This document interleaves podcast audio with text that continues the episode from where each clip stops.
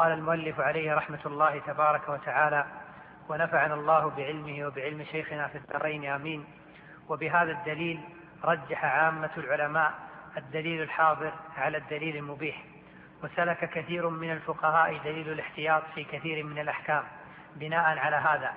وأما الاحتياط في الفعل فكال فكالمجمع على حسنه بين العقلاء في الجملة فإذا كان خوفه من الخطأ بنفي اعتقاد الوعيد مقابلا لخوفه من الخطأ في عدم اعتقاد هذا بقي الدليل الموجب لاعتقاده والنجاة الحاصلة في اعتقاده دليلين سالمين من عن المعارض. نعم. الحمد لله رب العالمين وصلى الله وسلم على نبينا محمد وآله وأصحابه أجمعين. بهذا السياق من كلام المصنف يشير مع كلام سبق ولحق في تقريره إلى مسألة الترجيح وهذه هي المسألة المقصودة في هذا المجلس. وكما ترى أن المصنف أشار في هذا السياق إلى شيء من مناط الترجيح عند كثير من أهل العلم. وإذا تكلمت عن هذا المعنى من فقه الخلاف أو فقه الفقه إن صح التعبير فإن مسألة الترجيح يمكن أن يقال إن القول فيها يقع في أربع جهات. الترجيح القول فيه في أربع جهات.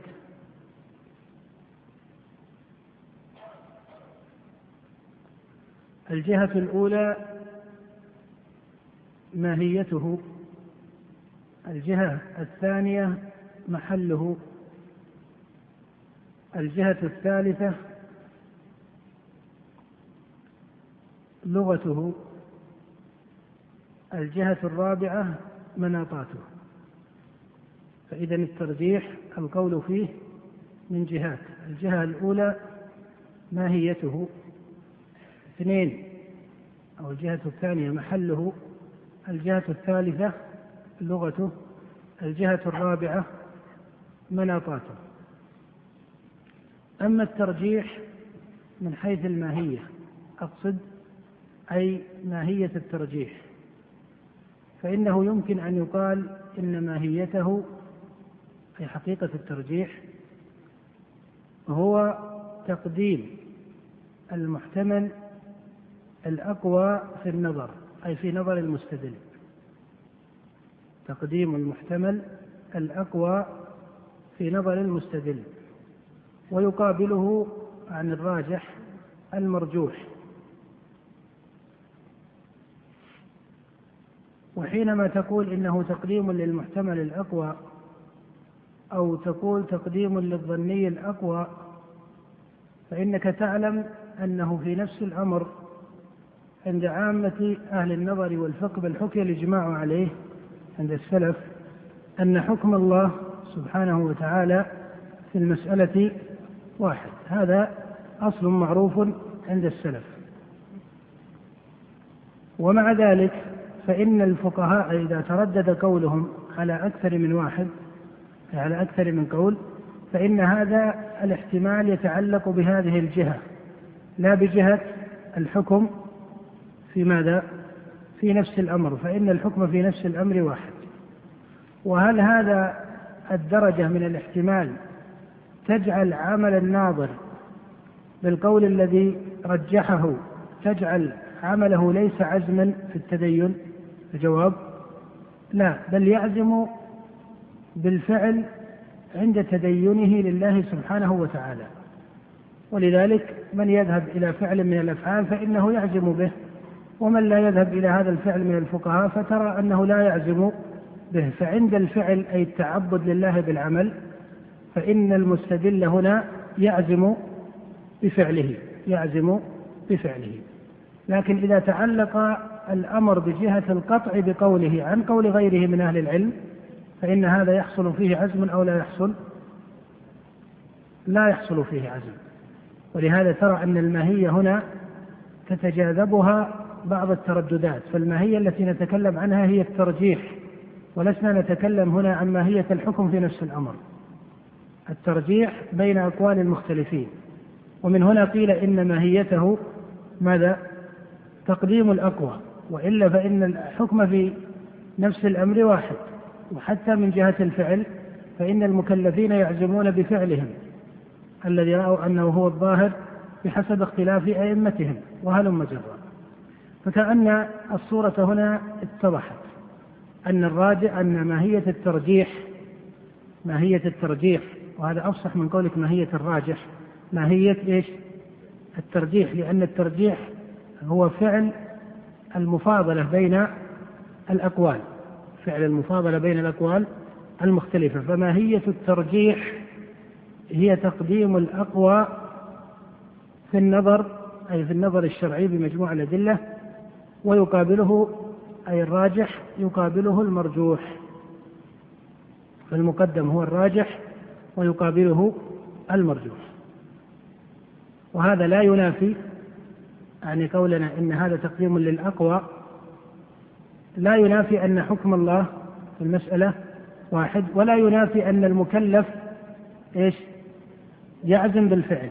هاتان جهتان أو تقي أو قيدان يدرك شأنهما. أن هذا القول في أنه تقديم الأقوى لا ينافي أن حكم الله واحد ولا ينافي أن المكلف يعزم بفعله. هو يعزم بفعله هو لما ذهب إليه اختياره. لما ذهب إليه اختياره. اثنين أو الجهة الثانية قلنا ماذا؟ محله. وهذه الجهة تفسر لك لماذا قيل في ماهيته إنه تقديم الأقوى. فإن محل الترجيح الخلاف المعتبر. محل الترجيح هو الخلاف المعتبر. فخرج بقولنا الخلاف المعتبر ما كان ليس معتبرا كمخالفة الإجماع فهذا لا يعد خلافا معتبرا لو خالف به مخالف. وخرج بذلك أيضا الخلاف الشاذ. فإذا خالف مخالف الإجماع لسبب طرأ عنده إما لأنه لم يعرف الإجماع أو لم يبلغه أو ما إلى ذلك فلو عرض في متأخر أنه خالف الإجماع فهذا لا يسمى القول فيه الترجيح بين الإجماع وبين قول فلان. وكذلك إذا كان الخلاف ليس خلافا للإجماع ولكنه خلاف للعامة بمعنى أن رتبة القول المتروك تسمى ماذا؟ شاذة. فالقول الشاذ ليس داخلا في باب الترجيح. صحيح أنك تقدم القول الذي عليه العامة لكن كلمة الترجيح تعني راجحا وماذا؟ ومرجوحا تعني وجود أكثر من محتمل أما في باب الخلاف الشاذ الذي تقدم الإشارة إلى مفهومه فإن الخلاف الشاذ ينبغي أن يكون من باب المتروك وهو ما خالف ظواهر الأدلة والعامة من إيش؟ الأئمة ما خالف ظواهر الأدلة أي اجتمع فيه هذا هو الشاذ أنه يخالف ظواهر النصوص وفي نفس الوقت هو مخالف لماذا؟ للعامة. فما اجتمع فيه هذان أمران أنه مخالف للعامة من الأئمة وهو مخالف أيضا في نفس الأمر أو في نفس الوقت مخالف لظواهر النصوص فهذا يسمى الخلاف الشاذ. هذا ليس محلا للترجيح. لأن ما خالف الإجماع محله الإبطال. محله الإبطال. وما خالف العامة وهو الشاذ فمحله الترك والهجر. فإذا ما خالف الإجماع فمحله الإبطال. وما خالف العامة وهو الشاذ فمحله الهجر والترك. ولا يوازن في مسائل الترجيح. ولا ينبغي الاشتغال بموازنته في مسائل الترجيح. فصار الترجيح متعلقا بالخلاف المعتبر فهذا اللي هو الذي يصطلح عليه بكلمة الترجيح. أما إن خالف الإجماع أو إن خالف العامة مع ظواهر النصوص فهذا الشاذ حقه الترك والهجر. كما أن ما خالف الإجماع يقال إن حقه إيش؟ الإبطال. الإبطال. الجهة الثالثة إذا تبين لك هنا لما ذكرنا محل الترجيح أنه لما كان محله الخلاف المعتبر أو الخلاف المعتبر صار مناسبا أن يقال في ماهيته ماذا؟ صار مناسبا أن يقال في ماهيته إيش؟ إنه تقديم الأقوى ثالثا أو الجهة الثالثة لغته ليس له مصطلح معين يلزم. ليس له مصطلح معين يلزم في التعبير.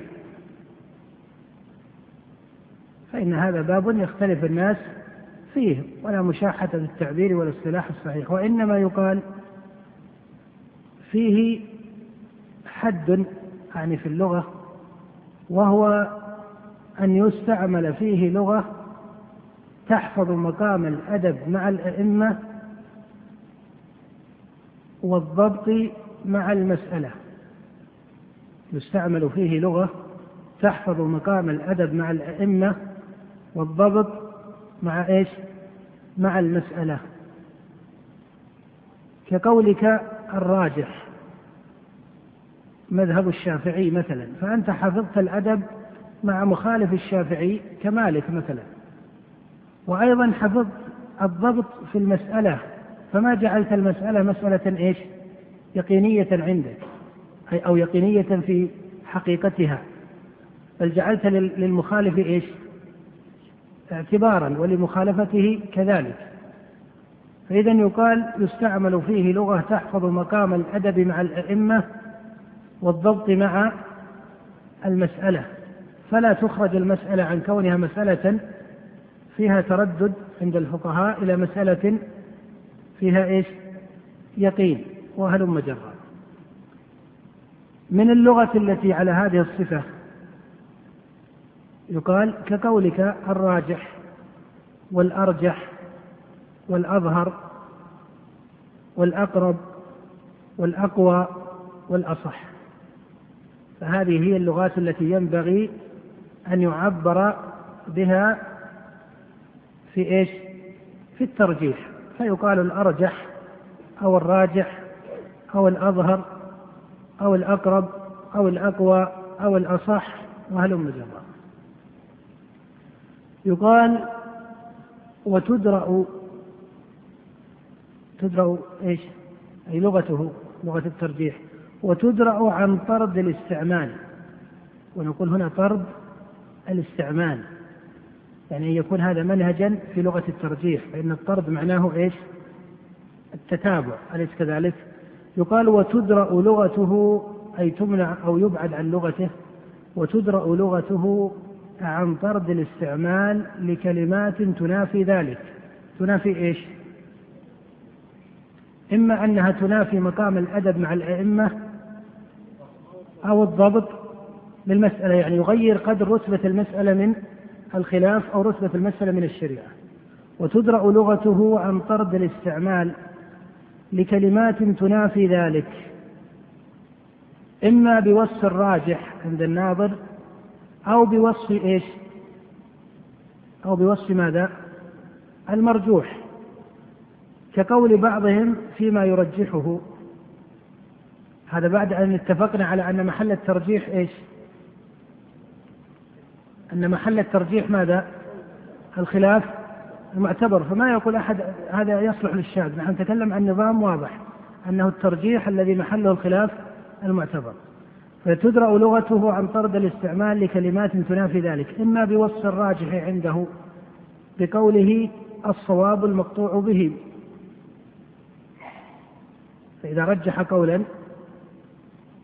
لم يقل الراجح أو الأظهر بل يقول بعد أن يذكر الخلاف الصواب الصواب المقطوع به أو يقول وفصل الخطاب. في هذه المسألة فهذه لغة عزم. فإن فصل الخطاب هو الحكم الصريح القاطع. ولذلك إنما جاء ذكره في القرآن على مثل هذا المعنى.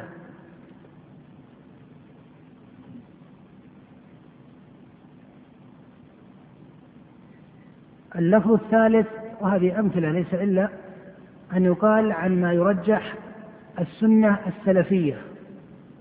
فيفهم منها ماذا؟ أن ما قابله ليس سنة سلفية مع أنه يكون أحيانا للشافعي ومالك بل ربما كان للجمهور. وهذا هو الأشكل أحيانا يكون هذا القول للبعض. وربما أنه قول للظاهرية فقط الذي يوصل بأنه السنة السلفية بخلاف قول الأئمة الأربعة فإنه لا يوصل بذلك. هذا إشكال لأن هؤلاء من أئمة السلف. فهذه الأوصاف ينبغي أن تدرأ عن لغة الترجيح ولا سيما باعتبار الطرد أو وصف المقابل الذي هو ماذا؟ المرجوح. أو وصف المقابل بمصطلحات أو تقول بألفاظ كقوله أي كقول معين الناظر عن القول المرجوح في الخلاف المعتبر كقوله أو هذا القول بدعة أو محدث أو لا أصل له. مع أنه يكون قولا لأئمة وعليه ظواهر من النصوص وما ودلائل المعتبرة وما إلى ذلك. إذا كقوله هذا بدعة أو لا أصل له أو هذا القول محدث أو هذا القول لا دليل عليه. وهذه جملة يستعملها البعض من طلاب العلم أحيانا في غير موردها. كما أسلفت أنها قد ترد في أقوال معروفة للجماهير من الأئمة فيقال وهذا القول إيش؟ لا دليل عليه وهذا ممتنع شرعا وعقلا أن يتضافر الجماهير من أئمة الأمصار على قول ويكون في نفس ويكون هذا القول ليس عليه إيش؟ ليس عليه دليل. ولذلك من قل فقهه بأقوال الفقهاء وقل فقهه بمفهوم الدليل وقل فقهه بمفهوم الدليل تجد أنه ينغلق عليه الأمر فيقول فعلا هناك أقوال ليس عليها أدلة هناك أقوال ليس عليها أدلة هذا يصاب به من قل فقهه لمفهوم الدليل ولا سيما من يقصر وجه الدليل على الدليل إيش؟ اللفظي ولا يكون له فقه في دليل الاستقراء المعروف عند المتقدمين. إذا هكذا تكون لغة الترجيح ويدرأ عن طرد الاستعمال. لماذا قلنا ويطرأ عن طرد الاستعمال؟ لماذا استعملنا كلمة أو حرف طرد؟ لأنك إذا نظرت وهذه قد يحتج بها البعض أحيانا إذا نظرت في كلام المتقدمين من الأئمة كمالك أو كأحمد أو غيرهم وجدت أنهم قد يعبرون فيما هو من الخلاف المعتبر فيعبرون عن القول الآخر بعبارة إيش؟ أو بكلمة تأتي على ذلك. كقول الإمام أحمد في بعض مسائله عن بعض الآراء التي هي انضبط أنها لأئمة كقوله إن هذا القول محدث.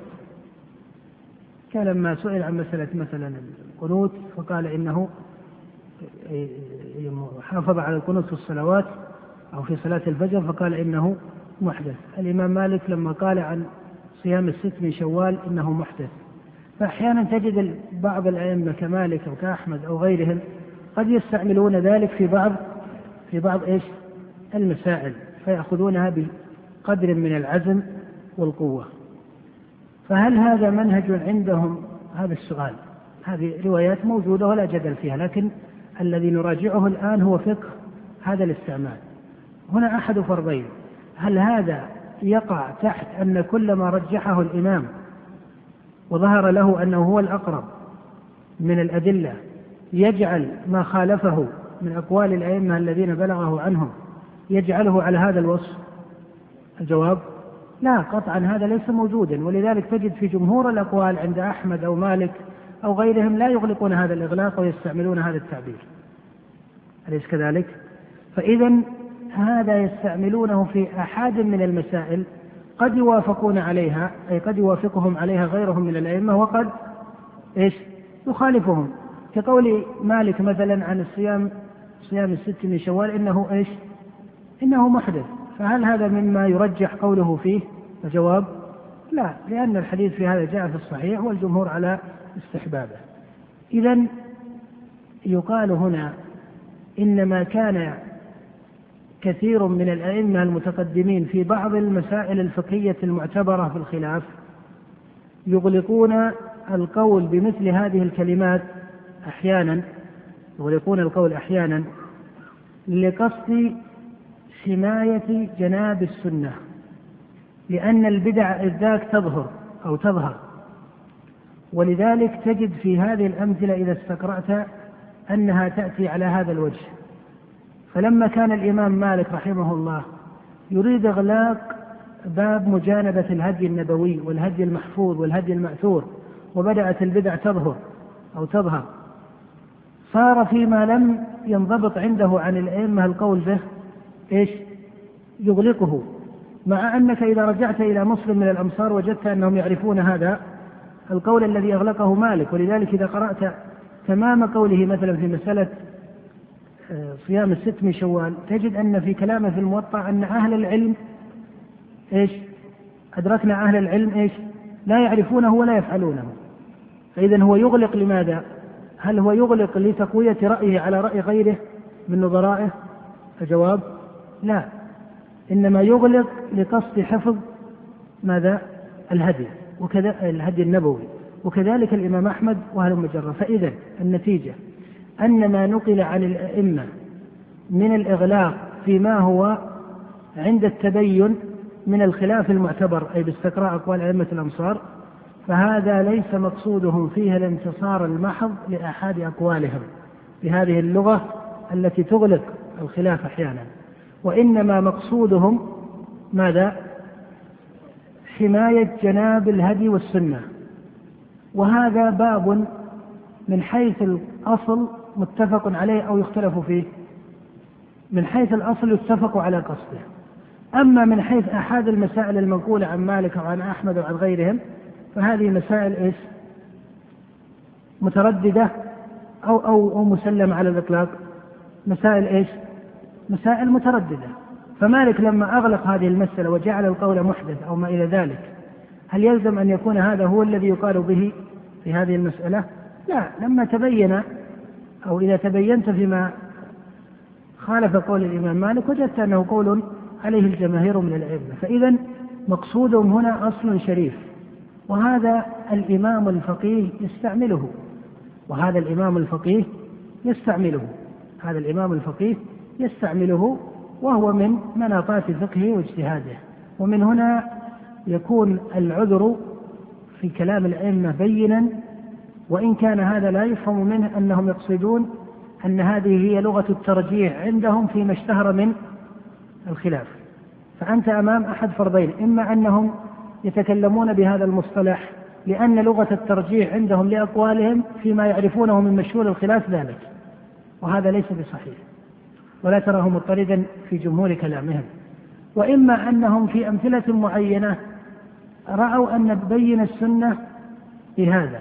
وأن خلافه من مخالفة بين السنة إما لأن الأقوال لم تبلغهم أو لأسباب أو قد يكون الأمر كذلك. فلهذا تجد أنهم إيش؟ مثل الإمام أحمد في القنوت لما رأى كثرة من يقول به معنا ويرى أنه من وهذا مقام يصلح لمثل الإمام أحمد يعني بدرجته في الإمامة والاجتهاد وسعة العلم بالآثار لما رأى أنه لا أصل له في الآثار النبوية لما رأى أنه لا أصل له في الآثار النبوية وهو لزوم القنوت أي التزام القنوت أوصله إلى هذه إيش؟ أوصله إلى هذه الرتبة. هذه لها مثالات لكن هل هي منهج؟ الجواب لا ليست منهجا بمعنى أنه يطبق في كل ما هو من مشهور الخلاف. فتجد أن الإمام أحمد تارة يقول يا بني هذا محدث تارة يقول لا أعرفه يتجاهل القول أحيانا. هذا نوع من الفقه في حماية جناب السنة والهدي أو ترك الأقوال التي قد يراها البعض أنها شاذة ويراها البعض أنها إيش؟ ماذا؟ من باب الخلاف المحفوظ لأن الأقوال إذا كانت تبلغ البعض ولا تبلغ البعض الآخر أحيانا. لعل هذا انضبط وعليه فلا ينبغي لمعاصر ومتأخر أن يستعمل في ترجيحه في الخلاف المعتبر لغة أن هذا بدعة أي المرجوح أو لا أصل له أو لا دليل عليه ويقول إن حجته في ذلك أن من الأئمة إيش؟ من استعمل ذلك. فينبغي أن يفقه استعمالهم. فينبغي أن يفقه استعمالهم. ومن وصل إلى رتبة عالية في الاجتهاد هذا ليس معناه أنه انتهى بالتاريخ. لا حتى من وصل في هذا العصر إلى رتبة عالية. منهجا. يضطرد كلغة وكأن الإنسان لا ترضى نفسه بترجيحه إلا أن يرمي القول الآخر المعروف المعتبر بكلمة توهنه عند سامعيه فيقول وأما القول الآخر فلا دليل عليه. هذا من تضييع من تضييق الفقه وتضييق المدارك وتضييق العقل. طيب.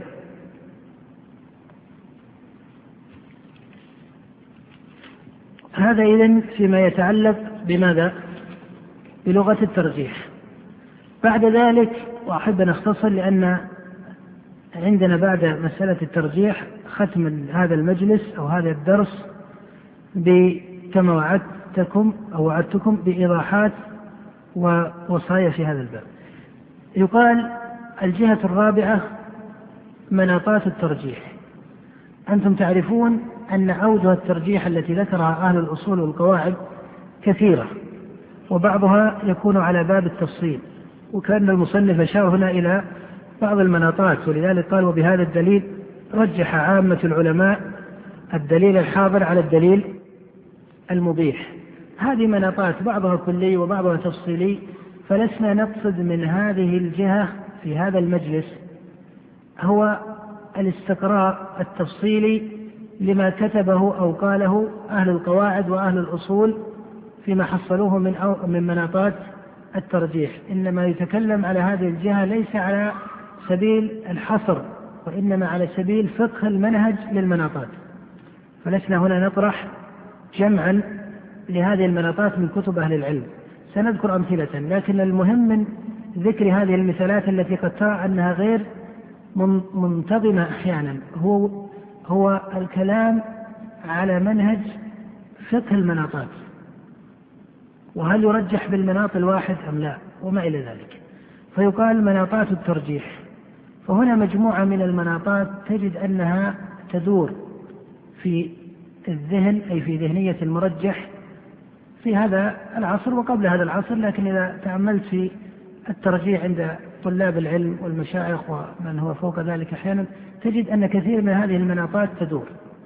هل هذه المناطات التي نذكرها هي من الصواب أو من الغلط ليس بالضرورة أن يكون هذا أو هذا. فيقال من مناطات الترجيح الترجيح بالأحوط بعض طلاب العلم وهذه طريقة كانت لبعض الفقهاء وقد ذكر الإمام ابن تيمية عليها تعليقا حسنا وقال إن هذا ليس من الأصول التي يصح طردها. فتجد أن البعض في الخلاف يرجح بماذا؟ بالأحوط. مع أن الأحوط في كثير من الموارد أو أكثرها يكون هو الأشد. فمثلا إذا سألته امرأة وهذه أمور يعني مناطات الترجيح غالبا ما أؤكدها على من هو في محل الفقيه الذي هو يفتي الناس في في أبواب الفقه ومسائل الفقه. فربما سألته امرأة مثلا عن زكاة الحلي وأن عندها حليا تزكيه أو لا تزكيه. وأن زوجها مثلا هكذا تأتي أسئلة العامة ترى. أن زوجها يقول لا تزكين ولا يمكنها من مسألة الزكاة وإذا أرادت أن تزكي ليس عندها مال فتضطر إلى أن تبيع بعض هذا الذهب برخص فتنزل قيمته عن إلى آخره. طبعا هذه العوارض في الأخير لسنا نريد أن نقول إن من كانت صورته كذلك فإنه إيش؟ يقال له ماذا؟ لا يزكي. لا الزكاة حكم شرعي. لكن الذي أقصده أن أحيانا كثير من حالات العامة تحتف بها هذه الأمور. فإذا كان المجيب على ظهور أو ترجيح مبين أن الزكاة أن حلي النساء المستعمل فيه زكاة فقال يجب عليك أن تؤدي الزكاة فهذه إجابة إيش؟ صحيحة وغير صحيحة؟ صحيحة هذا منطق لا إشكال عليه لكن أحيانا لا يكون عنده وضوح في المسألة ولربما أنه يميل للجمهور أو ما إلى ذلك لكن يقول أنا من طريقتي أن من سأل عن الزكاة تقول زك فإن كان عليك زكاة أو يقول للمرأة إن كان عليك زكاة فقد أديت الزكاة وإن لم يكن عليك زكاة فهي صدقة في هذا اليوم المبارك والشهر المبارك. صحيح؟ هذا موجود. الترجيح بمثل هذه الطريقة فيها تضييق على الناس. فهنا إذا كان الإنسان لم يستتم له فقه فهو أحد أمرين. إما أن يحكي الخلاف باختصار فيقول بعض العلماء قالوا إن فيه زكاة وبعض العلماء قالوا إنه ليس فيه زكاة أو يتوقف عن الجواب. لكن لماذا؟ لأن العام قد يقول قائل أليس بعض الفقهاء كانوا يذكرون الأحوط العام أو كثير من العوام بعبارة أصدق لا يعرف الفرق بين قولك الصحيح وبين قولك إيش؟ وبين قولك إيش؟ الأحوط هو يفهم في الأخير النتيجة ماذا؟ أنك أمرته أنك أمرته بالزكاة ولذلك لو جئت لهذا العام أو لهذه المرأة ها تزكي قالت نعم يقولون لازم الزكاة طيب لازم بإجماع العلماء. قالت والله ما أدري عن هالموضوعات هذه المهم يقولون إيش؟ إن فيه زكاة. وهذا هو الذي في الأخير العامي يريد أنك تعطيه الحكم. وعليه لا بد أن يكون هذا على محل المراعاة. هل معنى هذا أن الترجيح بالأحوط دائما يكون متروكا؟ الجواب لا. فلربما سار ذلك في مسائل هي ليس فيها مشقة على الناس أحيانا. فيكون أضبط لحرماتهم أو لدينهم أو ما إلى ذلك. الترجيح بالأحوط في حق النفس.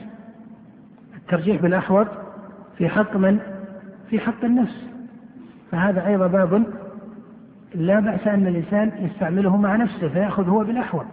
لكن أن يدين الناس كمنهج عنده وأقول كمنهج أن يكون التدين عنده بقصد الأحوط من الأقوال وليس بقصد الأقوى والأظهر في السنة فهذا منهج ليس حكيما. الترجيح بالأكثر. الترجيح بالأكثر أي بما عليه الجمهور. بما عليه جمهور الأئمة الأربعة بما عليه الجمهور من أئمة السلف بما عليه أكثر أهل العلم.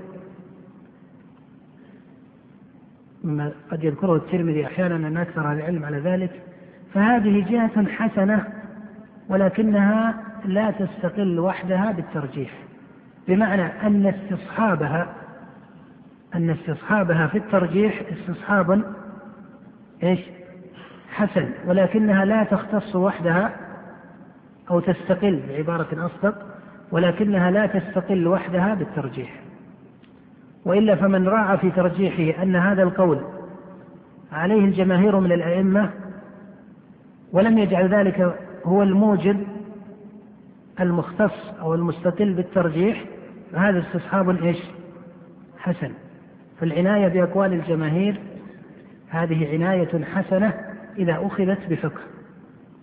هذه عناية حسنة إذا أخذت بفقه. إذا الترجيح بالأكثر أي بقول الجمهور فيقال إن استصحاب هذه هذا المناط استصحاب إيش؟ حسن. وإن كان لا يستقل وحده بالترجيح كمنهج. وإن كان لا يستقل وحده بالترجيح كمنهج. أما في بعض أحد المسائل مثل بعض الناظرين إذا انغلق عليه الخلاف في مسألة فجعل منهجه أنه يذهب إلى قول الجمهور. فهذا إذا كان في عوارض المسائل كالمنغلق من المسائل فهذا ماذا؟ هذا يسوق أو لا يسوق هذا لا شك أنه يسوق حتى ولو اختص اختص الأكثر بهذه الجهة. أي جعل المرجع عنده أنه قول الأكثر. أما إذا كان على طريقة المنهج فيستصحب هذا ولكنه لا يستقل وحده. الترجيح بما عليه العمل. الترجيح بما عليه العمل. وهذا تتأمل له في الفقه الذي يذكره بعض المتقدمين. كأن يقول الترمذي مثلا وعليه العمل عند أكثر أهل العلم. أو ينقل أن الأكثر من الصحابة كانوا يعملون كذا. كمثال كمثال وإن كنت سبق أن أكدت أن الأمثلة قابلة لإيش؟ للمراجعات.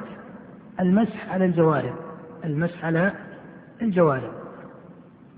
ليس فيه نص من جهة السنة صحيح وإن كان جاء في هذا حديث لكنه لا يصح.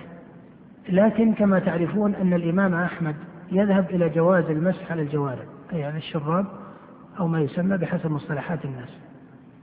مع أن المسح على الخفين قد أجمع الفقهاء عليه ودليله بل سمي من الدليل المتواتر. فباب المسح على الخفين هذا ليس فيه جدل إنما المسح على الجوربين.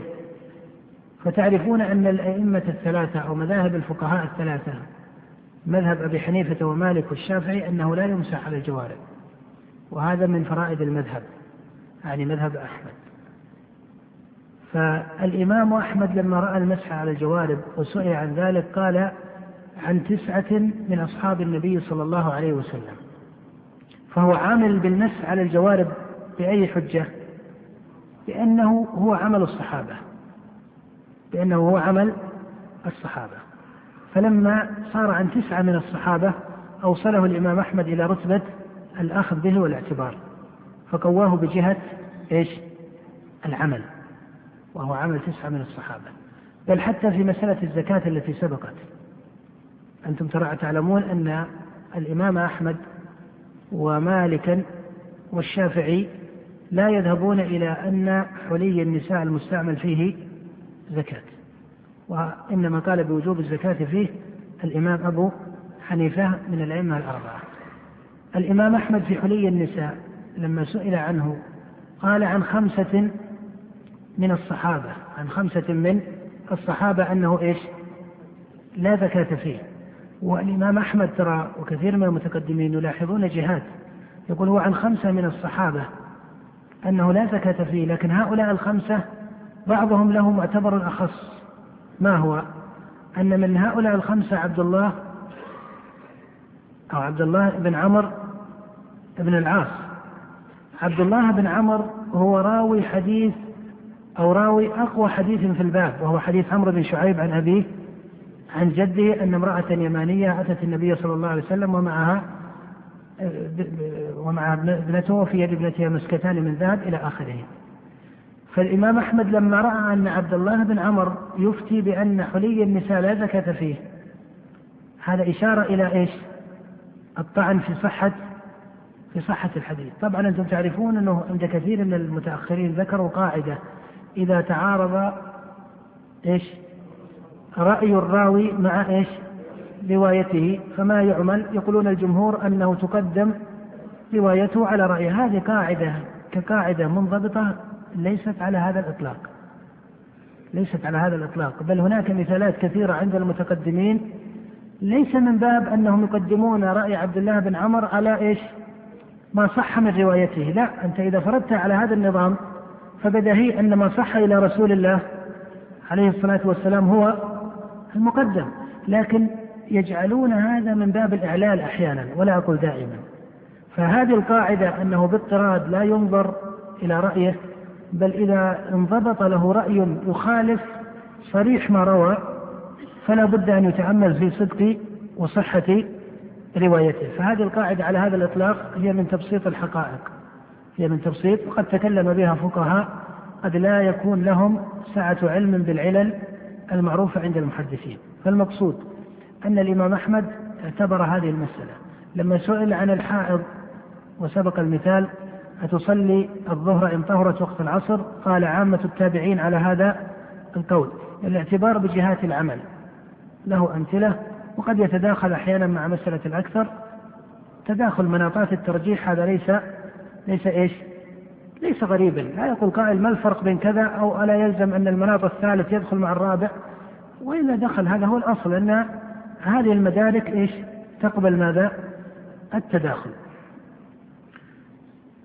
الترجيح بالأظهر في السنة بمعنى إنما يصير إلى هذا القول لأنه هو الأظهر في نصوص السنة وإن خالف الجماهير فتجد أن الإمام أحمد مثلا ظهر ظهر له في صلاة الجماعة أن ظاهر نصوص النبي صلى الله عليه وسلم وظاهر السنة العزم في صلاة الجماعة فجعل صلاة الجماعة فرض إيش؟ فرض عين. وهذا أمر تختلف فيه مدارك من؟ الناظرين. تختلف فيه مدارك الناظرين فتكون عنايته بالترجيح بالسنة وإن خالف الأكثر عنده أو خالف الأحوط أو ما إلى ذلك. وهذه جهة فاضلة لمن كان أهلا لها وإلا هي من الأصول المعتبرة كما هو معلوم. الترجيح باستصحاب أصل أو قاعدة. وأنتم تعرفون أن الأصول والقواعد المصنفة في كتب القواعد الفقهية أحيانا أو في بعض كتب أصول الفقه والمقاصد أن يرجح باستصحاب قاعدة حينما لا يكون في المسألة عنده ما هو من الدليل اللفظي البين حينما لا يكون عنده في المسألة ما هو من الدليل اللفظي البين فيرجح باستصحاب إيش؟ قاعدة. وهنا النفس والبيئة وبعض المعطيات قد تؤثر في اختياره للقواعد لأن بعض القواعد أحيانا تكون إيش؟ مؤثرة في إغلاق المسألة وبعض القواعد تؤثر في إيش؟ في التوسعة في المسألة. فمثلا استصحاب قاعدة حينما لا يكون عنده دليل بين من الأدلة اللفظية فتجد أنه يذهب إلى هذا الاختيار ويقول سدا للذريعة. استصحاب قاعدة سد إيش؟ سد الذرائع. هل يجوز كذا؟ يقول لا لا يجوز سدا للذريعة. أو ربما استصحب قاعدة أو تقول استصحب آخر قاعدة قد تكون لها وجه يكافئ هذا الوجه في المقابلة. كاستصحاب قاعدة أن المشقة تجلب التيسير. أو الأصل الجواز فهذا يقول الأصل أو يقول الأصل الجواز وتأتي تجد أن الآخر يمنع بحجة ماذا؟ سد الذريعة فليس عنده نص بين ليمنع به ولكنه منع بقاعدة سد الذريعة والآخر أجاز بحجة ماذا؟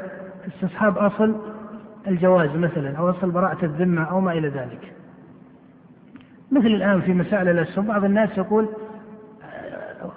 أو بعض طلاب العلم الذي قد لا يكون عنده يقول أنا والله إذا سئلت عن هالأسهم الأسهم هذه ما فيها خير. إما حرام وإلا مشتبه وش الفائدة منها؟ هكذا يجلس كذا ببساطة وسدا لذريعة الربا امنع الأسهم. المنع بهذا النظام ليس تطبيقا حكيما لقاعدة سد الذريعة. قاعدة سد الذرائع قاعدة صحيحة لكن الشأن في ماذا؟ في تطبيقها. كما أن استصحاب الأصل قاعدة إيش؟ أو أو أصل صحيح لكن الشأن في ماذا؟ في تطبيقه كذلك من يتوسع ويسأل عن كثير من السم والتدخلات فيقول افعل ولا حرج لا بأس لما تقول لماذا؟ يقول هذه معاملات وما دام ما في شيء صريح واضح عندي الآن فالأصل في المعاملات ماذا؟ الحل والإشكال ما عندك شيء صريح لأنك لم تتصور أحيانا فالوسطية هنا هي المقصود. فإذا ليس المقصود أن تطعن أو تغلق قاعدة سد الذرائع أو استصحاب الأصول لا. بل الفقيه هو من يستعمل هذا وهذا. ولذلك لك أن تقول ما الدليل على عدم حسن الفقه في تطبيق هذه الأصول والقواعد؟ مما يشير لك إلى أن هذا التطبيق ليس حكيما إذا رأيت ذهنك يضطرد على تطبيق قاعدة واحدة ويترك. يعني بعض الناس عقليته دائم سد رائع. لكن تأتيه بأصل الإباحة المشقة تجب التيسير إلى آخره. ليس ذهنه أو طبيعته تتحرك إلى هذا التأثير. وبالمقابل العكس من تميل نفسه أحيانا إلى التيسير. مع أن كلمة التيسير في أصلها كلمة شرعية لكن قد تستعمل كاصطلاح بما هو أوسع أو مخالف أحيانا لحقيقتها الشرعية. فتجد أنه ربما وهن من شأن هذه القواعد أحيانا بحرف أو بآخر. فإذا الترجيح باستصحاب أصل أو قاعدة وهذا من حيث الأصل منهج أو مناط إن صح التعبير مناط آه، للترجيح. لكنه يحتاج إلى إيش؟ يحتاج إلى فقه. متى وإلى ضبط وتوسط؟ متى تطبق قاعدة سد الذرائع؟ كما قلت يعني أحيانا بعض المسائل قد تغلقها من باب سد الذرائع. لأنه كما قال علي بن أبي طالب وهذا من فقه علي لما حصل القتال وقاتل علي رضي الله تعالى عنه. كما تعرفون في صفين سعد بن أبي وقاص أين كان؟ اعتزل في إبله وكان من أخص الصحابة الذين أدركوا هذه الفتنة. علي رضي الله عنه يقول نعم المقام مقام قامه سعد بن مالك. إن كان برا يعني إن كان اعتزاله برا وصوابا إن أجره لعظيم. وإن كان تركه للقتال يعني إن كان القتال هو الراجح فإن شأن الخطأ هذا إيش؟ ماذا؟ يعني إذا كان الرجل يمكن لعذر أن يتخلف عن الجهاد في سبيل الله الصريح أليس كذلك؟ فمن باب أولى أن يكون تخلفه عن قتال أقل ما فيه أنه ليس من الجهاد الذي هو بمصطلح الجهاد بين المسلمين وإيش؟ والكفار. لماذا قال علي ذلك؟ نعم المقام مقام قامه سعد بن مالك. فأحيانا سد الذرائع في مسائل لها قدرها كما أشرت إلى ذلك في مسائل المتعلقة بتوحيد العبادة. مثل شد الرحال لزيارة قبور الأولياء أو زيارة قبور الأعيان. فهذا يبين أن هذا لا أصل له وما إلى ذلك. ومن المقاصد المؤثرة في هذا مع النصوص قاعدة إيش؟ سد الذرائع قاعدة سد الذرائع. فإذا تعلق الأمر بجناب التوحيد فإن هذه القاعدة تكون من أصدق القواعد في التطبيق. وأما في مسائل أخرى مبناها عند الشارع على التوسعة والتخفيف فلا تغلقها بحجة سد الذرائع. فهذا فك. الترجيح بآحاد الأعيان. وهذه يقع فيها المبتدئ أو يقع فيها في أكثر الأحيان المبتدئ من الطلبة وهو أن يرجح بقول شيخه. إما شيخه المعاصر أو من أشاد به شيخه المعاصر. فتنطبع أسماء معينة وفي الغالب أنها أسماء متأخرة وكأن الترجيح يكون بإيش؟ بآحاد الأعيان. وهذا في الجملة ليس من المناطات المعتبرة. وليس هو من المناطات الشريفة.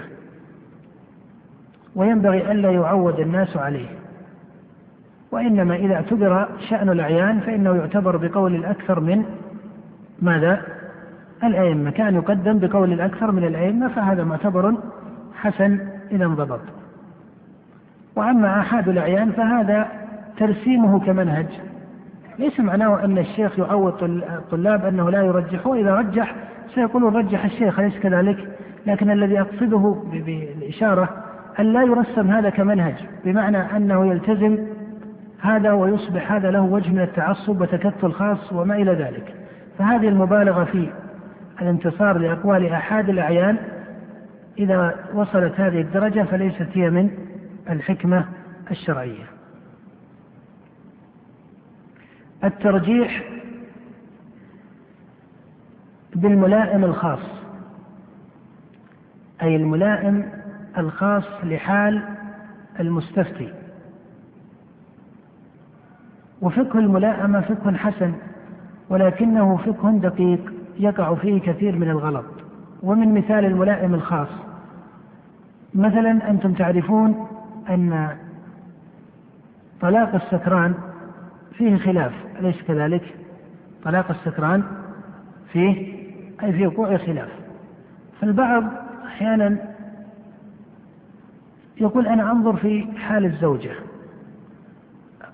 إذا كان قد انضبط عنده قول أي ترجح عنده قول ترجحا بينا فإن اعتباره بالملائم هنا ليس اعتبارا إيش؟ صحيحا. يعني إذا استقر عنده قول بالظهور من جهة الدليل وتبين له ذلك تبينا ظاهرا فهنا اعتباره بمسألة الملائم في هذه المسألة أو اعتباره بجهة الملائمة الخاصة اعتبارا إيش؟ يعني ليس صحيحا لماذا؟ لأنه إذا كان قد استقر في نظره وبحثه وتبين بظاهر الأدلة من السنة أن السكران يقع طلاقه أو تقول أن السكران لا يقع طلاقه فهنا ينبغي أن يكون إفتاؤه على هذا الوجه يكون ينبغي أن يكون إفتاؤه على هذا الوجه ما الذي نشير إليه؟ أحيانا البعض يكون قد انضبط عنده القول. ولكنه يقول أو أحيانا بعض الاجتماعيين بعض الاجتماعيين من الشخصيات الاجتماعية. ربما سأل أحد العلماء عن طلاق السكران فقال إنه يقع طلاق السكران مثلا. أو قال له إنه لا يقع. فأحيانا هو لا يكون من أهل العلم وليس في ذهنه إلا أن الطلاق يقع أو إيش؟ لا يقع. لكن كتطبيق اجتماعي كما يقول يقول أنا أسأل الزوجة. زوجها هذا الذي طلقها وهو سكران ها كيف حاله معكم؟ هل هذه المرة فقط يعني عرض موضوع الإسكار أم أنه بينك وبينه مشاكل يؤذيك؟ يقول فإن رأيت أن حالهم تحتاج إلى إيش؟ أن نبقيهم. قلنا إيش؟ قلنا يبقون. وإن كانت حالها تحتاج إلى أن تنفصل عنه أمضيت أمضيت الطلاق. هذا التردد ليس كذلك لأن هذه تتعلق بمسألة حل المرأة لزوجها أو إيش؟ لأن إذا قلت أنها طلقت خرجت منه قد يكون الطلاق بائنا وإن لم يكن بائنا تخرج تكون بائنا إذا انتهت عدتها وتتزوج زوجا آخر وما إلى ذلك. وأنت تعتقد شرعا ودينا أنها لا تزال حلا له وإنما من باب المصلحة. الطلاق لا يراعى في قضية المصلحة. إذا رأيت أو انضبط لك أن طلاق السكران يقع مع أني أنا أفضل أنه كثير من مسائل الطلاق قضائية. ترى كثير من مسائل الطلاق قضائية وهذه لعل تأتي في التنبيهات. الفرق بين القضاء والفتوى. إذا بان لفقيه أو لناظر أو لطالب علم له كعب في الفتوى مع الناس أن أن طلاق السكران يقع. فهنا لا يجوز له أن يصرح بفتوى يختص بها على خلاف ما يعتقد. أن يصرح بفتوى. يمكن هنا أن يرد السائل إلى عالم آخر أو ما إلى ذلك. وأما أن أنه يتقلب بحسب الملائم وقد تبين له فاعتبار الملائم الخاص مع التبين اعتبار إيش؟ ليس بصحيح. أحيانا البعض يقول لا هي فرصة للمرأة أنها تطلق من زوجها، لا. المرأة هنا ترشد إذا كنت تعتقد أنها ما تطلق أو أن طلاق السكران لا يقع حتى لو رأيت من من شكوى المرأة أنها أولى لها إيش؟ أولى لها المفارقة فهنا ترشدها إلى ما قد تكون جاهلة له اطلب الفسخ منه حين ترى من النظريات التي تشكك في الإسلام وأنتم تعرفون ذلك حينما يقولون إن القرار في الزوجية بيد من؟ الرجل لا هو الحقيقة ليس بيد الرجل من حيث البداية القرار بيد من؟ بيد الاثنين لأنه لابد من قبول المرأة وقبول الرجل ولا سيما إذا قلت على مذهب كثير من أهل العلم أن البكر إيش؟ تستأذن دخل دخل أو دخلوا في عالم الزواج برأي مشترك أليس كذلك؟ طيب الخروج منه يقولون الخروج منه بيد الرجل بالطلاق لا هو يوجد ثلاثة أسماء في الفقه الطلاق الفسخ إيش؟ الخلع الطلاق بيد الرجل صحيح الخلع مع إنه في صور كما تعرفون تكلم عنها بعض الفقهاء إن جعل طلاقها بيدها هل يكون لها أو لا يكون هذه مسائل أخرى لكن الطلاق كأصل بيد من؟ الرجل الخلع بيد من؟ بيد المرأة إذا قام موجب الخلع الشرعي فإنها إيش؟ تخالع زوجها وتعطيه إما المهر أو أكثر على الخلاف الفقهي هل يجوز أن يزيد أو لا يزيد. الفسخ ما هو؟ هو نوع من التدخل النظامي إن صح التعبير أو تقول التدخل إيش؟ القضائي. يعني إذا كانت المرأة ما تستطيع أن تخالع أو وصلت الأمور إلى مفاسد عليا بينهما وطلبت الفسخ من هذا الزوج لكونه مثلا اشتد في ضربها وأذاها أو في جرها إلى فتنة محرمة أو إلى الزنا أو ما إلى ذلك فإنها هنا إيش؟ تطلب الفسخ ويتدخل القضاء الشرعي هنا بغير اختيار الرجل. فأصبح القرار شبه ماذا؟ شبه مشترك أو بل أصبح القرار مشترك شبه مناصفة إن صح التعبير. فليس صحيحا أن كل القرار بيد الرجل وهذا يتيح له التسلط والظلم وما إلى ذلك. طيب الترجيح بالملائم إذا الملائم الخاص هذا جيد في مسائل. أنا ربما ضربت مثلا بمسألة الطلاق لمن تبين له هذا ليس ملائما خاصا لأنه يتعلق به حل المرأة أو عدم الحل مسائل النسب وأمور كثيرة. أحيانا الملائم الخاص اعتباره إيش؟ صحيح وليس صحيحا؟ اعتبار الملائم الخاص يكون صحيحا. أحيانا يكون اعتبار الملائم الخاص ماذا؟ يكون صحيحا وهذا له أمثلته. الترجيح باعتبار الملائم العام. الترجيح باعتبار الملائم العام. إما الملائم إما الملائم للمجتمع لأن الفتوى عليه والعمل عليه في هذا المجتمع فهو الملائم العام لهم أو تقول أحيانا يكون الملائم العام هو الأرفق بالمسلمين بشكل عام أي في سائر أمصارهم. يعني النظر في الملائم للمستفتين أو لمن تتعلق الفتوى بهم من المكلفين كأهل مصر من الأمصار أو أهل بلد من البلدان أو ما إلى ذلك. يعني أهل بلد أحيانا لا يكون بلدا إسلاميا وإنما يقيم فيه بعض المسلمين فتعتبر حالهم. وهو نوع من مراعاة البيئة في الفتوى. نوع من مراعاة البيئة في الفتوى البيئة العامة. هل هذه الجهة تستقل بنفسها؟ في الترجيح الجواب لا. لكنها أحد المستصحبات في فقه الترجيح. وكما أنك تستصحب جهة الأكثر من أهل العلم فإنه مما ينبغي أن يستصحب جهة الملائم الملائم العام. جهة الملائم العام وإن كان هذا لا يستقل في الترجيح. أنت ترى هنا أن هذه المناطات هل المقصود أن هذه المناطات إذا استثنينا مسألة اعتبار آحاد الأعيان وإلا البقية فإنها على أصل في الجملة إيش؟ معتبر أو ليس معتبرا؟ معتبر. ولكن كقاعدة في مناطات الترجيح وفقه الترجيح أن الأصل هو استصحاب الدليل هذا الأصل ولكن استصحاب الدليل القاضي بالحكم الذي هو الدليل النصي استصحاب الدليل لا يمنع استصحاب إيش؟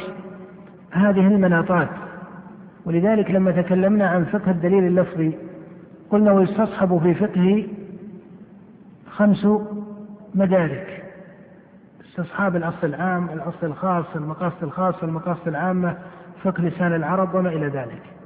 فيقال هذه المناطات ينبغي أن تستصحب. ينبغي أن تستصحب في الجملة هي وغيرها مما يذكره الفقهاء.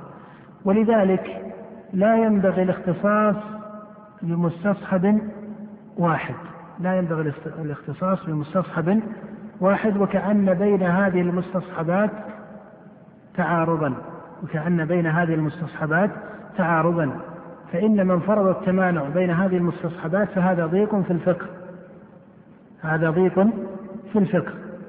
وليس هنا واحد من هذه المستصحبات يضطرب في سائر المسائل إلا أن يكون الدليل إلا أن يكون الدليل. فإذا الفقه في الترجيح أن تستصحب هذه المناطات ولكن على قدر من حسن الفقه فيها. هذه إشارة إلى فقه مناطات الترجيح ولا أقول إلى تعداد مناطات الترجيح. ثم بعد ذلك هنا إيضاحات يسيرة على ما تقدم في هذه المجالس ثم ذكر بعض الوصايا في هذا الباب. أما الإيضاحات فما يتع... الإيضاح الأول ما يتعلق بمصطلح فقه المتقدمين وفقه المتأخرين. فهذا الفصل المطلق بين فقه المتقدمين وفقه المتأخرين ليس حكيما. ولا شك أن هذا لا يستلزم هذا لا يستلزم التسوية بين المتقدمين وبين المتأخرين فإن فقه المتقدمين من حيث الأصل أجود من فقه المتأخرين وهم أئمة الاجتهاد وأئمة الرواية وأئمة الفقه هذا لا أحد يجادل فيه لكن الذي نقصده ليس هو أن نسوي المتأخرين بالمتقدمين في الرتبة الذي يقصد أن ما يذكره المتأخرون بسائر طبقاتهم ودرجاتهم العلمية من محققين وغيرهم كأنه فقه إيش؟ منفك في الاتصال عن المتقدمين. فهذا الانفكاك المبالغ فيه لا يصح فرضه. وإلا فإن العناية بكتب المتقدمين وأن لهم امتيازا في تحصيل الأقوال أن لهم امتيازا عن المتأخرين في فقه الدليل هذا لا أحد يجادل فيه. وسبقا ذكرنا أن من أخص ما امتاز به المتقدمون في الدليل فقه إيش؟ فقه دليل الاستقراء. فلا شك أن هناك امتيازات عند المتقدمين عن المتأخرين لكن المبالغة في الفصل لا يصح. وأيضا الامتياز يوجد أو لا يوجد بين المتقدمين والمتأخرين؟ يوجد لكن الامتياز الذي يصحح وجوده ينبغي أن يحصل بعقل وحكمة وليس بتكلف. أحيانا ترى بعض الشباب يطلقون كلمات هذه من طريقة المتقدمين وهذه طريقة المتأخرين تقول له كذا يقول له هذا طريقة المتأخرين وهذه طريقة المتقدمين. هذا أحيانا يكون بنوع تكلف وأحيانا شيء ما هو منضبط في البحث إنما قد يعرض له مثال فيقول هذه طريقة المتقدمين. مثل يجد الإمام أحمد قال يا بني هذا محدث. فيقول طريقة المتقدمين أن ما خالف ما رجح عندهم يسمونه إيش؟ محدثا. ما الدليل؟ يقول لا هذه طريقة المتقدمين. كأحمد لا الإمام أحمد نعم مثال من المتقدمين والمسألة مثال لكن لها منهج. فالتكلف والتسرع في تحديد الامتيازات بين المتقدمين والمتأخرين هذا مرتقى صعب. لا ينبغي أن يكون فيه تكلف ولا أن يكون فيه تسرع. الإيضاح الثاني فيما يتعلق بالنوازل وقلنا سابقا في أول المجالس أن النازلة إما أن يقصد بها ماذا الكلية وإما على اصطلاح البعض النازل هو الجديد أو المستجد من المسائل المقصود هنا النازلة الكلية وهذه من خاصية من؟ من خاصية من؟ من خاصية المجتهد وإذا قلنا إنها من خاصية المجتهد فمعنى هذا أنه ينبغي ويؤكد على طلبة العلم ألا يتحرك في النوازل الكلية وهو ليس من أهل وهو ليس من أهل الاجتهاد. هذه جهة في نفسه ولربما أن الجهة المتعلقة بالنفس يستطيعها الإنسان بشكل سريع إن صح التعبير. وأيضا تحت هذا ينبغي ألا يقبل ممن هو ليس من أهل الاجتهاد ينبغي ألا يقبل منه القول في ماذا؟ في النوازل الكلية وأن يفقه العوام من المسلمين أن النوازل الكلية لا يصدر فيها إلا عمن إلا عن أهل الاجتهاد صعب أن تقول لا يفتي الناس إلا مجتهد لأن كثيرا من المسائل المنضبطة المحفوظة بينها أليس كذلك؟ وهذا تضييق على المسلمين وعلى فتواهم وعلى إجابة أسئلتهم. فلا شك أن كثير من طلاب العلم والناظرين والباحثين والمتفقهين على المذاهب يجيبون الناس عن أكثر أسئلتهم. صليت ونسيت الطهارة صليت وإذا في ثوب نجاسة هل طواف الوداع يجب في العمرة؟ آه، فعلت كذا في الحج فعلت كذا في الزكاة. هذه أمور لا بد أن يوسع في من يجيب فيها فلا يقال لا يجيب فيها إلا الأئمة الكبار أهل التحقيق وما إلى ذلك. لا. هذه مسائل بينة محددة واضحة ولو افتي الناس فيها بقول مذهب فإن هذا فيه سعة في الجملة وإن كان ليس هو الفاضل على الاضطراد. لكن في النوازل ينبغي أن يؤدب الإنسان نفسه ألا يتخوض فيها عن طالب العلم حتى ولو كان من أهل النظر والفكر في كثير من المسائل. وينبغي أن يربى العامة على أن المسائل منها ما هو من الفروع المقولة سابقا فهذه يأخذونها عن أحد طلاب العلم وأحد الشيوخ. وأما النوازل فيعرف العوام أن النوازل لا يقبل فيها إلا قول أئمة الاجتهاد. هذا ينبغي أن يربى العامة عليه. النازلة التي هي من خاصية المجتهد هي النازلة إيش؟ الكلية. الكلية هل هي من حيث التعلق بالمكلفين أم الكلية في قدرها. هي لابد أن تكون كلية في قدرها حتى لا تكون إيش؟ حتى لا تكون إيش؟ جزئية. ولكن يقال هنا إن, إن الكليات من النوازل التي قدرها كلي وليس إيش؟ وليس ماذا؟ وليس جزئيا النازلة الكلية إن تعلقت الكلية بجهتها فقط ولكنها من حيث التعلق بالمكلف هي خاصة لبعض المكلفين خاصة لبعض المكلفين فهذه يجتهد فيها الواحد أو تقول يوسع فيها بقبول اجتهاد الواحد من المجتهدين. يقابلها ماذا؟ أو القسم الثاني ماذا؟ النازلة الكلية في قدرها من الشريعة فهي قدرها من الشريعة أنها إيش؟ كلية. في قدرها من الشريعة وهي كلية من حيث تعلق أو من حيث التعلق بمن؟ بالمكلفين بعامة المسلمين بأهل الأمصار أو ما إلى ذلك. فتكون الكلية إيش؟ باعتبار قدرها وباعتبار إيش؟ تعلقها. فالمسائل الكلية التي الكلية فيها من جهة القدر ومن جهة التعلق في نظري أنه لا ينبغي أن يصدر فيها عن اجتهاد واحد حتى لو كان مجتهدا. وأقول لا ينبغي وإلا فالعزم هنا يحتاج إلى تأمل. لكن أقول ينبغي ألا إيش؟ ينبغي إيش؟ ألا يصدر فيها عن اجتهاد واحد. بل يوجد الاجتهاد إن صح التعبير الاجتهاد الجماعي وهو أن يجتمع جملة من مجتهدي الأمة بحسب الطاقة والإمكانيات المتاحة في الأمة في عصرها. فماذا؟ فينظرون في هذه المسألة. أما أن يصدر فيها عن قول واحد وهي كلية التعلق فهذا لا ينبغي. ومن باب أولى وأولى أنه لا يجوز أن يصدر فيها عن واحد ليس من أهل الاجتهاد.